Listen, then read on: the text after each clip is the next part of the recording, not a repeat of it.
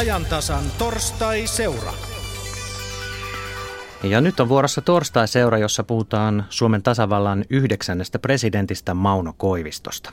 Hän täyttää parin viikon päästä tasan 90 vuotta ja on Suomen presidenteistä pitkäikäisin. Tänne Pasilan studion Koivistosta puhumaan on saapunut eduskunnan puhemies Eero Heinäluoma. Tervetuloa. Kiitoksia. Hetken kuluttua menemme Turkuun, jossa presidentti Koivisto on syntynyt, mutta Eero Heinäluoma, puhutaan hetki teidän henkilökohtaisista kokemuksistanne presidentti Koiviston kanssa. Mitä tulee ensimmäisenä mieleen? Ensimmäisenä kosketuksena häneen tulee mieleen television jatkoaika ohjelma 1960-luvun lopulla. Pienenä poikana olin sitä vanhempien kanssa katsomassa mustavalko-televisiosta ja Koivisto oli silloin valittu pääministeriksi. Hän oli Lenita Airiston kanssa siinä ohjelmassa esiintymässä ja, ja se teki kyllä tuo Koiviston persoona siis hyvin valloittava ihminen, e, suuren vaikutuksen silloin. No sen jälkeen tulee tietysti mieleen hyvin arvostettu valtionpäämies, kansantalouden osaaja, hyvin persoonallinen ihminen, ajattelija. Ja hän kuuluu niihin valtiomiehiin, joiden arvo historian saatossa viranhoidon jälkeenkin pikemminkin nousee kuin laskee. Hauskaa, että mainitsitte tuon jatkoaikaohjelman, nimittäin tulemme kuulemaan siitä pätkän tuolta sitten Turusta. Ää, milloin olette viimeksi itse tavannut presidentti Koivisto? Siitä on kyllä useampi kuukausi aikaa, mutta sen kun hän on viran jättänyt, niin olen kyllä tavannut, sanotaan kerran tai kaksi vuodessa. Miten te kuvailisitte Koivistoa ihmisenä noin työn ulkopuolella? Oletteko päässeet tutustumaan myös siihen puoleen? Koivisto on ihan omanlaisensa ihminen mielestäni sekä viranhoidossa että sitten ulkopuolella. En, olen paljon tietysti nuorempi, meillä on yli 30 vuoden ikäero ja olemme tavallaan eri sukupolvea, mutta hän on sillä tavalla kyllä ennakkoluoton, että, että hän kuuntelee ja lausuu käsityksensä erilaisille ihmisille. Hän, hän pitkään oli, oli voi sanoa, enemmän kuuntelukannalla kuin, kuin katsontokannalla. Ehkä voisi sanoa niinkin, että presidentin viran toisella kaudella ja sen jälkeen niin hän on sitten varmaan kyllä enemmänkin esittänyt omia käsitykseen siitä, mitä, miten eri asioissa pitää tehdä. Hän on keskustelupersonana sillä tavalla vallottava ja viehättävä, että hän antaa ajatuksia ja näkökulmia.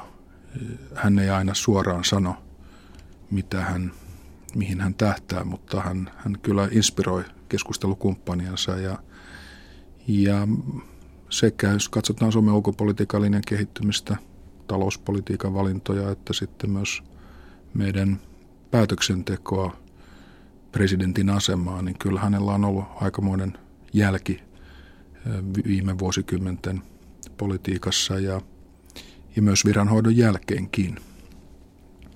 Me jatkamme keskustelua puhemies Eero Heinäluoman kanssa tuokion kuluttua, mutta nyt on aika antaa puheenvuoro Turkuun, josta Mauno Koivisto on kotoisin. Puhetta Turussa johtaa toimittaja Ari Velling. Tästä alkaa siis torstai-seuran suora lähetys Suomen Turusta, Kerttulin koulusta, nykyisestä Kerttulin lukiosta. Olemme täällä hieman kaikuvassa Koivistosalissa. Kuten tuli mainittua, niin Suomen tasavallan yhdeksäs presidentti tohtori Mauno Koivisto täyttää parin viikon kuluttua kunnioitettavat 90 vuotta. Onnittelut presidentille jo tässä vaiheessa täältä Turusta. Syy siihen, miksi olemme tässä Kerttulin liikuntasalissa, nykyisessä ruokasalissa, on se, että tässä salissa hikipisaroita urheillessa on vuodattanut myös nuori koululainen Mauno Koivisto. Silloin elettiin 30-lukua.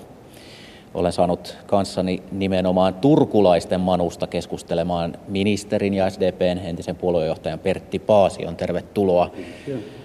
Teimme sinun kaupat tässä jo etukäteen molempien herrojen kanssa, joten sinuttelen tässä. Sinun suhteesi Kerttuliin ei ole niin kummoinen, jos sanotaan, mutta perheessä on siteet tänne. Vaimo aloitti 48, kai se oli tässä rakennuksessa, tässä koulussa opintiensä nuorena koululaisena. Minulle tämä lienee ensimmäinen kerta, kun käyn tässä talossa, että ääripäät ovat kohdanneet. Toinen keskustelijoista on professori poliittisen historian laitoksen vastuuhenkilö Timo Soikkanen Turun yliopistosta. Meinasin kysyä saman kysymyksen, että mikä, mi, oletko imennyt valtiomiesvaikutteita täältä Kerttulista, mutta tiedän jo, että et ole. Kävi ilmi, että molemmat herrat ovat mukaperiturkulaisia, mutta syntyneet Helsingissä ja käyneet sitten kuitenkin Turussa samaa Snellmanin koulua. Joo, kyllä semmoinen, semmoinen luranko on kaapissa meillä molemmilla. Että harvemmin me sitä vilautellaan, mutta pakko se on tunnustaa jossain välissä. Pertti Paasiokin sanoi tässä, ettei uskaltanut tätä vihjasta, ettei vaaleissa oltaisi liikaa huomattu. Niin, se on päässyt vuotamaan kyllä, mutta täytyy myöntää, että ei mitenkään erityisesti korostanut tätä piirrettä. 42 perheemme muutti Tur- Turkuun ja tunnen itseni perin turkulaiseksi. Murretta osaan aika hyvin. Presidentti Mauno Koivisto syntyi siis marraskuun lopulla vuonna 1923 laivapuusepän poikana. Koiviston lapsuus oli aika, voisiko sanoa, askeettinen ja sitä väritti, tai sen tragedia oli ilman muuta se, että hänen äitinsä kuoli Maunon ollessa kymmenvuotias. Mauno Koiviston koulutaival alkoi siis täällä Kerttulin koulussa. Kuunnellaanpa, miten Koivisto itse muisteli kouluaikojansa pikkukakkosen Ransun haastattelussa vuonna 1987. Niin, nykyään ihmiset asuu kaupunkeissa paljon kerrostaloissa, mutta silloin oli semmoinen vallitseva asu, talo, oli semmoinen pitkät puurakennukset, joiden keskelle jäi piha, ja johon aina joka asunnosta oli näköala. Tietysti se tarkoitti sitä, että oli semmoinen suhteellisen suojattu piha, mutta se tiesi, tiesi myös sitä, että muiden muut tädit sieltä näkivät kaikki, mitä pihalla tapahtui ja, ja pyrkivät usein siihen puuttumaan, mitä tehtiin. Akkunoista annettiin hyviä neuvoja. Ja, ja sitten oli hyvin tavallista, oli myös semmoinen takapiha, joka oli enemmän näyltä suojassa, jossa sitten voitiin vähän vapaammin askarella. Ja sitten kun ö, vähän pääsi ylemmille luokille, niin sitten ne poikaporukat suureni ja, ja liikuttiinkin paljon e, laajemmalla alueella ja, ja tuli paljon hyviä kavereita e, kuin muualtakin kuin pihapiiristä. Ministeri Pertti Paasio, tällaistako se elämä oli siellä 40-luvulla? Tuo sopii hyvin tuo kuvaus, joka on kai tuolta Kupitaan seutuvilta. Presidentti Koivisto on sen seudun, minä olen Portsan poikia, eli, eli tuolta läheltä sata, satamaa. Tällaisia ne olivat ja ovat vieläkin. Portsassa on pystyssä monta korttelia, erittäin hyväkuntoista, erittäin viihtyisä asumista, mutta kyllä siellä seikkailuja, joita ei kaikkia vielä kävitsi kertoa, mutta seikkailua tuli paljon ja, ja kun se oli minunkin kohdallani vielä so, so, sota, sota-aikaa, niin se antoi tietysti oman leimansa sille asumiselle. Ja sota tietysti väritti myös Mauno Koiviston nuoruuden vuosia, mennään niihin vähän myöhemmin. Professori Timo Soikkanen, miten paljon nämä Koiviston kouluvuodet ja nuoruusvuodet täällä Kerttulin koulussa Kupittaan maisemissa värittivät hänen elämäänsä ja poliittista uransa? Jaa, en mä osaa sanoa, miten ne värittää, mutta kyllähän semmoinen periturkulainen niin kuin ajattelijana ja esiintyjänä ja, ja kaikesta oikeastaan tulee semmoinen perusturkulaisuus läpi. Onko se sitten nimenomaan tästä koulusta vai koko Turusta, niin sitä mä en osaa sanoa. Koko, koko Turusta. Niin. Koko Turusta. Koko Turusta sanoi Pertti Paasio. Pertti Paasio, Mauno Koivisto oli isäsi Rafael Paasio hallituksessa useampaan otteeseen valtiovarainministerinä ja taisi sanoa kolmannella, kolmannella kerralla, kun otti sieltä Suomen Pankista virkavapaata, että tämä saa nyt olla sitten jo viimeinen kerta.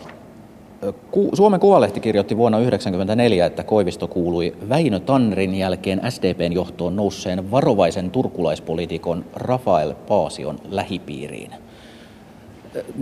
Pitääkö tämä paikkansa? Kyllä tämä pitää erittäin suuressa määrin paikkansa. Ja se liittyy siihen, että satamissa oli silloin tavattoman levotonta 40-luvun puolen jälkeen. Kommunistit oli, oli, olivat voimansa tunnossa ja Koivisto oli asioista mahdollisimman paljon eri mieltä. Rafael Paasi oli silloin sosialisti lehden päätoimittajana ja, ja hän hyvin varhain havaitsi Mauno Koiviston kyvyt ja ajattelutavan, joka oli hyvin, hyvin lähellä hänen omaansa varovaisia miehiä kumpikin. Ja Mauno Koivisto liittyi puolueeseen, sosiaalidemokraattiseen puolueeseen 47 ja hän pakinoi Turun päivälehdessä, joka oli sosiaalisesti myöhempi nimi, nimimerkillä Puumies. Hän oli erittäin terävä kirjoittaja ja hänen, hänen kirjoitusjälkensä oli aika paljon, paljon, paljon radikaalimpaa kuin mitä hänen puheestaan sen leppeästä sävystä voi, voisi päätellä. Erinomainen puhuja. Hän oli, hän oli telakoilla ja satamissa töissä ja hänestä tuli hyvin nopeasti eh, inhottu hahmo sitten kommunistien leirissä. Ja se, oli tietysti merittiä sosiaalidemokraattien piirissä. Ja Rafael Paasio kutsui hänet sitten vielä toisenkin kerran, kun puolueet kiistat olivat siinä jamassa, että järjen äänen pitäisi myöskin kuulua samalla nimimerkillä pakinoimaan Turun päivälehteen. Ja, ja, ja tietysti se, että he olivat hallitusyhteistyössä varsin läheiset, kertoo myöskin tästä. Puhutaan puumiehestäkin vähän pikkusen myöhemmin lisää. Tämä Kerttulin koulu, jossa siis olemme, tuolla seinällä on muuten Mauno Koivisto reliefi, joka liittyy hänen luokkaansa vuoden 1936 6A-luokkaan. Niin tämä koulu liittyy Koivistoon myös niin, että kun talvisota syttyi, niin Koivisto sitten ilmoittautui vapaaehtoiseksi väestönsuojelutehtäviin nimenomaan täällä Kerttulissa. Hän 16-vuotiaana oli vielä liian nuori sotaan siinä vaiheessa. Kun Mauno Koivisto palasi sodasta, hän palasi Turkuun ja hän aloitti opiskelut, opiskeli työn ohessa iltaoppikoulussa ja pääsi ylioppilaaksi vuonna 1949 ja jatkoi opintojaan Turun yliopistosta, tuossa, josta hän valmistui tohtoriksi vuonna 1956 sosiologian alalta. Koivisto väitteli, koska hän työskenteli opintojen ohessa, ohessa Turun satamassa, niin hän väitteli aiheesta Turun sataman sosiaaliset suhteet. Ja siellä Koiviston tutkimusmetodi oli osallistuva, joka siihen asti oli Suomessa ilmeisen vähän käytetty. Timo Soikkanen, oliko Koivisto uranuurtaja myös teillä Turun yliopistossa? No kyllä hän nimenomaan tämmöisessä havainnoivassa, ei hän nyt ensimmäisiä ole, mutta et on ihan jännittävää, että, että hän edusti tämmöistä myöhemmin. Sitten jos ajatellaan tämmöisiä näkyviä henkilöitä, niin Paavo Väyrynen on väitellyt siitä, kun hän oli itse vähän niin kuin ulkoministerinä ja Lasse Lehtinenkin on kirjoittanut väitöskirjansa, jos hän on tämmöisenä osallistuvana havainnoitsijana. Että kyllä meitä tämmöisiä on, jotka on tällä metodilla tehnyt. Mutta Mauno Koivisto oli tämmöinen, se, siihen liittyy valtava määrä legendaa tähän hänen väitöstilaisuutensa ja, ja niihin tapahtumiin. Että kyllä se semmoinen iso tapahtuma oli. Pertti Paasio, Mauno Koivisto toivoi väitöskirjansa loppusanoissa, että sataman riitapukarit lopettaisivat nahistelunsa. Siinäkin hän oli sovittelija. Kyllä hän oli sovittelija satamassa, oli riitapukareita ja on sen jälkeenkin ollut, että sitä ei ihan kuultukaan. Ja, ja hän, hän oli e, töissä sat, satamassa muun muassa jakamassa niin sanottuna prikkamiehenä e, työvuoroja, jossa ehkä pikkusen katsottiin, että minkä leirin porukkaa milloinkin missä, missäkin puolella satama on töissä. Ja, ja hän oli töissä myöskin sitten ihan hiililaivan purkamisessa ja niin poispäin. Että kyllä hän hyvin tunsi sen alan. Niin mä voisin vielä kertoa siitä hänen väitöstilaisuudestaan, että, että sinne tuli paljon sitä sataman porukkaa, jotka oli hänen kanssaan tekemisissä. Ja ne asettu sinne salin ylä takareunaan sitten ihan. Ja sitten kun väitöstilaisuuteen kuuluu tietysti se, että opponentti käy vähän niin kuin kimppuun, väittelijän kimppuun, niin kuin sitten opponentti alkoi sitten käydä käydä sitten Mauno Koiviston kimppuun, niin siellä alkoi mutinaa ja vähän tömistelyä ja kaikkia. Sieltä kuuluu, kuuluu tämmöinen huuto, joku oli kirjannut ylös, että mitä sä äijä väität siellä, kyllä Manu nämä asiat paremmin tietää. Eli se sataman porukka ei ollut tottunut tämmöiseen väitöstilaisuuteen. Professori Esko Aaltonen oli, oli, Kyllä, oli, oli, oli hänen, hänen professorinsa. Joo. Mennäänpä vähän eteenpäin. Puhemies Eero Heinäluomakin tässä viittasi tuohon television jatkoaika viihdeohjelmaan. Siinä haluttiin tuoda esiin vuonna 1968 toisenlainen Mauno Koivisto. Hän oli silloin jo pääministeri. Toimittajina, juontajina olivat Lenita Airisto, Hannu Taanila ja Aare Elo ja näin jutustelu eteni. Niin, tästä pääministerin sarmikkuudesta. Minä haluaisinkin kysyä... Nyt on Lenitakin aivan retkussa. Tämä uusi kampaus pukee erittäin hyvin. Nimittäin nyt on sillä lailla, että se on eri, hyvin silmiinpistävä piirre vallanpitäjissä, tämmöinen charmikkuus. Sanotaan esimerkiksi, että John F. Kennedy, hän oli hyvin charmikas, Nikita Khrushcheviakin jotkut ovat pitäneet charmikkaana, mutta kun minä olen liikkunut tuolla maitokaupassa ja muissa tällaisissa, missä niin rouvas ihmiset kerääntyvät, niin siellä he kovasti ylistävät pääministeri Koiviston charmikkuutta. Oletteko tietoinen tästä? Joo, minä olen tuskaisen tietoinen. Silloin mä keväällä totesin, että kun, kun me arvostelin nuorisoa kovin ankarasti, niin, niin minä menetin sen kannatuksen, mutta minä sain tilalle mummuja kannatuksen. Timo Soikkanen, olet myös kuuluisa kekkosvitsien keräilijä, mutta ilmeisen ansioitunut näiden manuvitsien keräilijä tai kaskujen keräilijä. Liittyvätkö nämä letkautukset yleensä valtiomiehen otsakiehkuraan vai lentopallon pelaamisessa oivallisiin isoihin lapiokäsiin? No ei, kyllä ne tämmöiseen Mauno Koiviston niin fundeeraavaan otteeseen monta kertaa niin kuin liittyy. Ja tietysti tämä otsake, otsakiehkura ja sitten nämä kädet on semmoiset, ja se hänen heilautuksensa, että siitä vaan. Tai miten se Pertti oli se, että se tunnus, että Kyllä se siitä. Ky- kyllä, kyllä, kyllä se siitä. Ja se, siinä tarvitaan semmoinen iso käsi, niin siinä sillä tavalla. Mutta kyllä se Mauno Koivisto on tämmöinen fundeerava ja vähän niin kuin sanotaan, hän on puheitten pitäjänä äärimmäisen vaikea. Että kuulija joutuu kuuntelemaan ja miettimään sitä. Ja monta kertaa se juttu tulee sitten se oikeastaan aukeavasti jo lopussa se koko puhe.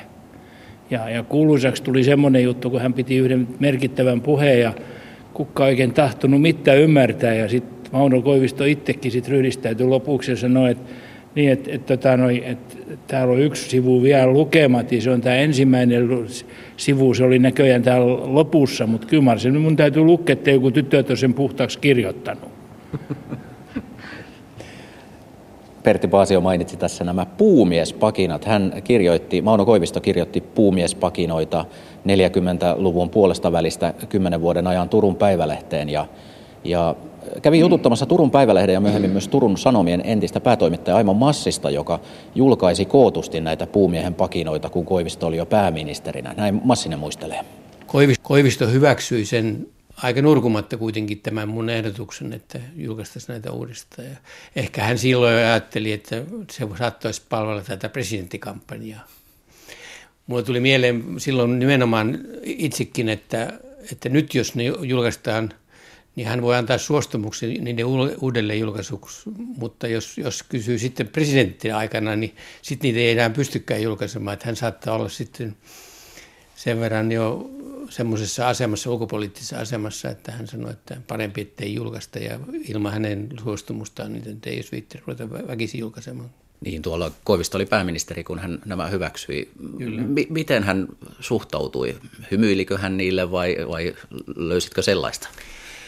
No ei, hän, hän, hän vaan totesi, että jo muistaakseni, että ne ei nyt ole semmoisia, en tiedä onko niistä nyt, kannattaako niitä enää julkaista, mutta jos sä haluat, niin ei, antaa mennä sitten. Vähän välinpitämättömästi hän niin kuin se suhtautui sitten kuitenkin. Ministeri Pertti Paasio tuli puumiestä aikanaan luettua ilmeisesti. Puumiestä tuli luettua ja, ja se, se liittyy, hänen, hänen julkinen pakinoitsijauransa liittyy nimenomaan – sosiaalidemokraattien ja kommunistien väliseen taisteluun ja konkreettisesti eh, taisteluun telakoilla ja satamissa, että, että ne olivat sidottuja siihen aikaan. Ja hän ei ollut eh, niin, niin kuin kymmenen suosituimman suomalaisen joukossa tuolla Uuden päivän toimituksessa, joka, joka, joka oli kommunistien lehti, että, että hänen, hänen, hänen maineensa oli, oli varsin huono, mistä hän oli erittäin tyytyväinen. Tästä on erä, eräs ohje, jonka hän sai vanhalta naispuoliselta työtoveriltaan, kun tyhjennettiin hiililaivaa. Se nainen sanoi, kun mies oli, oli, oli, hurjana la, la, Lapion kanssa, sanoi, että älä hyvä mies noin kamalasta osu, ei siitä voimankas mitään tullut. Kyllä järke kans tarvitse käyttää, sun täytyy oppia oikeat niksit. Saisit pikku poikaparka paljon enempi aikaa, sanoo. Häntä noin 10-15 vuotta vanhempi nainen ja hän otti opikseen. Tämä tällä erää täältä Turusta, Kerttulin koulusta. Eduskunnan puhemies Eero Heinaloma, millaisia muistoja heräsi näistä puheista? Kyllä, tuossa aika oivallinen kuvaus juuri tästä Koiviston persoonan haastavuuspuolesta, että – Savolaisistahan on totuttu sanomaan, että kun savolainen puhuu, niin vastuu siirtyy kuulijalle, mutta kyllä tässä länsisuomalaisessa turkulaisessakin perinteessä on tämä puoli, että asioista puhutaan vähän arvotuksellisesti ja jättäen, jättäen tilaa sitten erilaisille tulkinnoille. En muista, taisi olla Koivisto itse, joka joskus selitti asiaa jälkeenpäin, että, että siinä on aina se hyvä puoli, että voi sitten itse loppujen lopuksi päättää, mitä mieltä on, kun, kun on ollut vähän arvoituksellinen ja pitää itsellään tämän viimeisen selittämisen oikeuden. Koivisto usein funderasi asioita ja käytti kansanomaisia puheenparsia ja tätä on jossain tulkittu, että hän, hänellä oli tämmöinen poliitikolle epätavanomainen tapa jotenkin tuoda omaa epävarmuuttaan esille. Uskotteko, että se johtui siitä vai? No tietysti syntymäpäiväsankari varmaan itse tietää parhaiten, miten hän on tämän asian ajatellut, mutta, mutta oman tuntemukseni pohjalta olisin taipuvan ajattelemaan niin, että, että äh, kun harvoin on olemassa selkeää yhtä oikeaa vastausta, vaan on erilaisista näkökulmista asian katsomista, niin hän itse halusi, että nämä näkökulmat avataan ja ihmiset ottavat oman vastuun niistä päätöksistä, mitä tehdään. Ja muistelenpa niin, että hän 70-luvulla teki semmoisen kirjan, joka oli otsikoitu kaiken politiikan ja menestymisen sääntöjen vastaisesti nimellä väärää politiikkaa. Ja, ja se kuvasi juuri sitä, että kaikki politiikka on väärää joltakin kannalta asiaa katsoen. Muistan sitä nuorena miehenä lukeneeni ja ihmetelleeni, että voiko näinkin asiaa ajatella. No puhutaan hieman Mauno Koiviston presidenttikaudesta enemmän, mutta kuunnellaan aluksi, miten Koiviston tie presidentiksi alkoi vuonna 1981, kun presidentti Kekkonen sairastui. Arvoisat kansalaiset, olemme tänään saaneet ilmoituksen, että valtiolaivaamme viimeksi kuluneiden 25 vuoden ajan ohjannut kunnioitettu presidenttimme Urho Kekkonen luopuu valtion päämiehen tehtävistä. Suomen historiassa vertaansa vailla oleva ja myös kansainvälisesti poikkeuksellisen mittava ja monipuolinen valtiollinen ura on saavuttamassa päätepisteensä. Tasavallan presidentti on pitkän päivätyön jälkeen vetäytymässä lepoon hyvin ansaitsemalleen eläkkeelle. Mauno Koivisto nousi 82 suuren suosion siivittämänä siis presidentiksi yli puolueen rajojen. Mitkä tekijät loivat tuon suuren suosion, jotain hyökyaalloksikin kuvattu? Kyllä se varmasti lähti kehittymään siinä 60-luvun lopulta lähtien, eli tästä hänen ensimmäistä pääministerikaudestaan. Että hän tuli persoonana myös elämän kokemukseltaan, ajatuksiltaan ihmisille tutuksi. Ei niin, että kaikki olisivat pitäneet, niin kuin ministeri Paasio tässä sanoi, niin kyllä häntä myös kritikoitiin vahvasti ja, ja ehkä jopa – ihan nyt on ehkä vähän liikaa sanottu, mutta joka tapauksessa suurta tyytymättömyyttä oli. Ja, mutta kansalaisten suuren enemmistön keskuudessa hänen semmoiseen rehellisyyteen, vilpittömyyteen luotettiin silloinkin, kun hän puhui ikäviä asioita. Ja tämä persoonan tarinat, totta kai sotakokemukset, hän kuului kaukopartiomiehiin sodan aikana, Törnin miehiin, se varmaan oli osa hänen persoonansa satamassa oloaika. Sekin muuttui vähän satamamiehen hommaksi kansan legendojen keskuudessa, vaikka hän taisi olla enemmän siellä konttorin puolella ja työhönotossa. Mutta varmaan se myös muokkasi hänen persoonansa, että hän nousi hyvin vaatimattomista oloista, pystyi säilyttämään sen yhteyden tänne vanhaan. Ja, ja sitten talousosassa häntä pidettiin tämmöisenä totuuden puhujana, aika vaatimaton elämäntavoiltaan. Ja, ja sitten hänellä oli myös huumoria. Ja hän, hän oli loistava puhuja, nimenomaan silloin kun hän puhui vapaasti ilman kirjoittua tekstiä. Muistan hänen puheensa silloin ennen juuri tätä ilmoitusta SDPn Porin puoluekokouksessa kesäkuussa. Ja, ja se oli valtaisa se tunnelma, jonka hän otti haltuun. Mutta sitten kun sitä puhetta jälkeenpäin pääministerin sihteeri Paavo Lipponen yritti saada lehdistölle jaettavaksi, niin meni kolme tuntia, että saatiin pisteet suurin piirtein paikalle. Ja, eli hänen, hänen ilmaisunsa oli, oli sellaista, että se puutteli kyllä läsnä olevia, mutta sitten se ei ollut ehkä niin, niin siis lehteen suoraan painokelpoista. No puhutaan hetki Koiviston poliittisesta suuntauksesta, mutta kuunnellaan, miten hän määritteli itse itsensä. Minä olen semmoinen sosialisti kuin tuo Edward Bernstein. Päämäärä ei ole tärkeä. Ei voida ajatella, että on joku tulevaisuuden yhteiskunta, johon kehitys pysähtyy, vaan liike on kaikki kaikessa.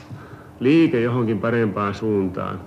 Ja myös se liike, joka tätä toteuttaa, se on kaikki kaikessa. Koivisto on kuvattu muun muassa sheriffiksi ja että hän halusi puhdistaa Suomen politiikan villiläinen kaupungin Kekkosena ja vaikuttajista. Ja näitä on tutkittu, tulkittu niin, että Koivisto ei ollut niin riippuvainen puoluetaustastaan kuin muut. Jollain tavalla oli ehkä politiikan yläpuolella. Millä, miltä tällaiset arviot kuulostavat? No siinä on ehkä vähän kaupunkilegendaa kyllä joukossa. Täytyy kuitenkin muistaa, että hän oli yllättävänkin poliittinen sitten 60-luvulla. Hänellä oli, hän näki tämän SDPn suunnanmuutoksen täältä Kekkosen ulkopolitiikan vastustajasta – idän suhteiden rakentajaksi välttämättömänä myös siltä kannalta, että SDP pystyy vaikuttamaan kotimaan asioihin ja hän oli näissä pohdinnoissa aktiivisesti taustalla mukana ja et kyllä hänellä tämmöistä poliittista osaamista oli, mutta tietenkään hänellä ei ollut puolueen vastuuta eikä vastuuta puolueen kannatuksesta ja se antoi hänelle vapauksia puhua vapaammin. Ja, ja sitä kautta varmasti myös tämä kansalaisten arvostus nousi. Sitten hänellä oli kyllä mestarillinen kyky nähdä semmoista kansakunnan pohjavirettä oikealla tavalla, kun hän tuli pääministeriksi tuolloin 79 toisen kerran, niin hän lanseerasi tämän termin matala profiili, jonka hän oli tainnut brittikeskustelusta, brittijournalismin – seuraamisesta saada. Ja, ja sen perusideahan oli se, että kun yleensä poliitikot pyrkii korkeaan julkisuuteen ja näkyviin otsikoihin, niin hän halusi kulkea mahdollisimman matalalla ja, ja huomaamatta. Ja, ja hän tavallaan näki, että se on se hänen hallituksensa ainut selviytymismenetelmä, että, että yritetään olla nostamatta korkeita odotuksia.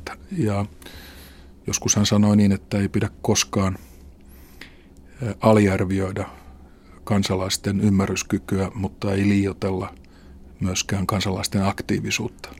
Hän oli paljon tällaisia kiteytyksiä, joissa on, on kyllä merkittävää viisausta siitä, miten yhteiskunta toimii ja, ja minkä mukaisesti myös sitten vallankäyttörajat määräytyy. Mutta yhtä asiaa, kun hänestä puhutaan, niin ei voi liiaksi korost- olla korostamatta ja se on se, että kyllä hän oli suuri kansanvallan kannattaja ja, ja hänen kaudellaan kuitenkin Suomi parlamentarisoitiin. Hän vapaaehtoisesti luopui presidentin vahvasta vaikuttamisesta. Miksi, miksi hän halusi tehdä näin? Kyllä mä uskon, että siinä vaikutti hänen valtiosääntöymmärryksensä ja demokratiakäsityksensä, että ei kaikkea valtaa pidä keskittää yhdelle ihmiselle. Ja sitten hän lähti siitä, että että on eri tehtävät eri instituutioilla, presidentillä, eduskunnalla. Presidenttinä hän lähti aika paljon siitä, että normaaliolossa presidentin pitää olla vähän taustalla. Sodankäyneenä miehenä hän ajatteli ehkä jotensakin niin, että ylipäälliköllä pitää olla aina joku reservi. Ja sitten kun tulee vaikeaa, niin sitten presidenttiä voidaan tarvita. Ja siitä seurasi sitten se erittäin tärkeä periaate vuodesta koko hänen kaudellaan, että hallitukset eivät, ei, ei tehdä ylimääräisiä vaaleja, vaan puolueiden pitää lähteä siitä, että kun hallituksen mennään, niin ollaan koko kausi. Ja, ja hän omaksui myös sen periaatteen, että presidentin vaihtuessa hallituksen ei tarvitse vaihtoa, joka oli vanha ajatus, että presidentti vaihtuessa, niin, tai vaikka sama presidentti valittaisi uudelleen, niin presidentti voi harkita, millaista, millainen hallitus sitten jatkaa. Että kyllä tämä oli hänellä hyvin syvä ajattelu, joka näkyy myös näissä hänen kirjoissaan ja käytännön toiminnassaan. Ja, ja se on jättänyt pysyvän jäljen. Suomi voi olla siitä iloinen, että meillä on tämmöinen vakaa perinne nyt olemassa, jossa lähtökohtana on, että neljä vuotta asioita hoidetaan ja sitten, sitten kannetaan vaaleissa vastuu ja haetaan uutta valtakirjaa. Ari Velling siellä Turussa, ministeri Pertti Paase ja professori Timo Soikkanen ovat varmasti kuunnelleet tarkkaan Eero Heinäluoman näkemyksiä. Millaisia ajatuksia on herännyt? Täällä ajatuksia on herännyt niin paljon, että näistä saisi ihan oman ohjelman, mutta professori Timo Soikkanen ainakin haluaa ottaa kantaa Koivistoon verrattuna Kekkoseen. Joo, siis Kekkonen ja Koivistohan, Kekkonen oli presidentti ja Koivisto oli pääministeri ja siinä oli määrättyjä jännitteitä, ihan niin kuin personakohtaisia. Kekkonen oli semmoinen viiltävä suoraan, viilsi ihmistä, sanoi ja puhui sillä tavalla suoraan. Moni koki sen jopa loukkaavaksi, kun taas Mauno Koivisto oli tämmöinen pohdiskeleva, pohtiva, toisaalta, toisaalta. Ja monen oli aika vaikea varmaan siinä alussa edes Mauno Koiviston sitä puhetyyliä, että oli totuttu siihen, että poliitikko sanoo suoraan, että tehdään näin ja sen tuo sen halunsa, kun Mauno Koivistolla oli semmoinen pohtiva tapa, että jos tehdään näin, niin saadaan näin, mutta jos tehdäänkin näin, niin saadaan näin. Moni kokee tämmöisen tavan päättämättömyydeksi, mitä se ei missään nimessä ole. Ja herrat joutuu oikeastaan enemmän sitten vastakkain, kun tuli tämä Nurdek. Siis ulkopolitiikkahan oli presidentin asia ja Kekkonen vahti ulkopolitiikkaa äärimmäisen mustasukkaisesti. Ja sitten kuitenkin Pohjoismaat teki sellaisen päätöksen, että, että Nurdekista niin kuin päättää, päämin, tai sitä hoitavat pääministerit. Ja tavallaan Mauno Koivisto joutui niin kuin pääministerinä astumaan Kekkosen tontille.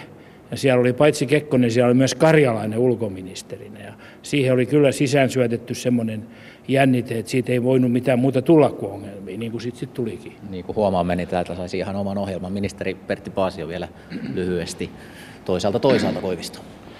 Niin, tämä puhe, johon professori Soikkanen viittasi, oli yksinkertaisesti lähempänä sitä, mitä elämä yleensä on, että siinä on useita vaihtoehtoja, valintatilanteita, joilla ei ole vain hyviä ja vain huonoja puolia, vaan kumpiakin. Ja politiikan tehtävänä on sitten punnita ehkä enemmän kuin mitä siihen asti oli ollut tapana. Näin Turusta. Täällä Pasilassa studiossa eduskunnan puhemies Eero Heinäluoma. Jos pitäisi mainita yksi asia, niin mitä itse pidätte Koiviston suurempana saavutuksena presidenttinä? Kyllä se on Suomen parlamentarisointi, siirtyminen hallitusvetoiseen eduskuntakeskeiseen järjestelmään. Kiitoksia eduskunnan puhemies Eero Heinäluoman vierailusta ja mukavasta keskustelusta. Kiitokset myös Turkuun. Kello alkaa lähestyä 15, joten on aika alkaa tätä ajantasaa lopetella.